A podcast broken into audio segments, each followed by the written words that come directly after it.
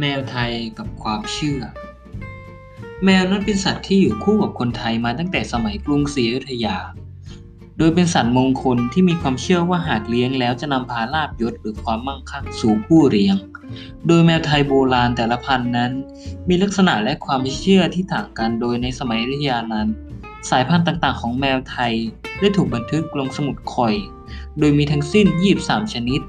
แต่ในปัจจุบันนั้นเหลือเพียง 4 ชนิด ไม่นับพันธุ์ขาวมณีได้แก่ 1. แมววิเชียนมาศโดยสายพันธุ์แรกก็คือแมววิเชียนมาศชื่อนั้นมีความหมายมาก เพชรแห่งดวงจันทร์ เป็นแมวสายพันธุ์เก่าแก่ของไทย โดยแมววิเชียนมาศนั้นมีจุดดำบนร่างกาย 9 จุด ก็คือที่บริเวณหูสองข้าง หน้าเท้า สีเท้า หาง และอันทะ โดยเป็นเอกลักษณ์ของแมวสายพันธุ์นี้ และยังเป็นแมวที่ชนชั้นสูง คุณนาของไทย และต่างประเทศในอดีตนิยมเลี้ยงไว้ในบ้านอีกด้วย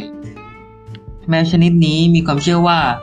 หากเลี้ยงไว้ในบ้านจะนำพาเงินทองเข้าสู่บ้านทำให้ผู้เลี้ยงปราศจากโรคภัย เสริมบารมี สายพันธุ์ที่สอง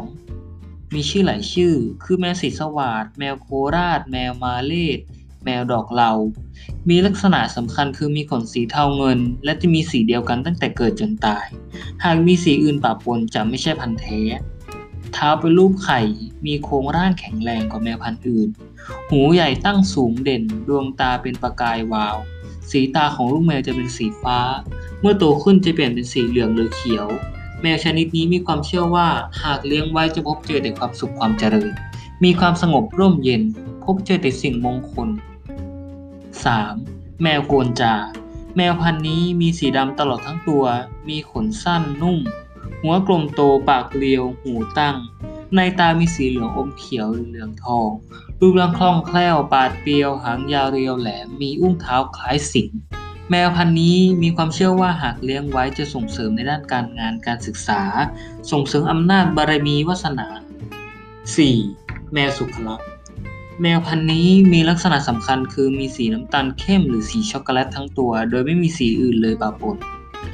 ดวงตามีสีเหลืองทอง ขายาวเรียว ฝ่าเท้าอวบ หนวดมีสีทองแดง ปัจจุบันเป็นแมวที่ใกล้สูญพันธุ์เต็มที ความเชื่อคือช่วยส่งเสริมให้เป็นเจ้าคนนายคนทำให้เงินทองไหลมาเทมา แมวไทยสี่สายพันธุ์นั้น เป็นสายพันธุ์ที่มีต้นกำเนิดมาตั้งแต่สมัยอยุธยา โดยที่ยังสามารถคงลักษณะแบบเดิมตามที่ถูกบันทึกไว้ในสมุดข่อยเมื่อราวๆ400 ปีที่แล้ว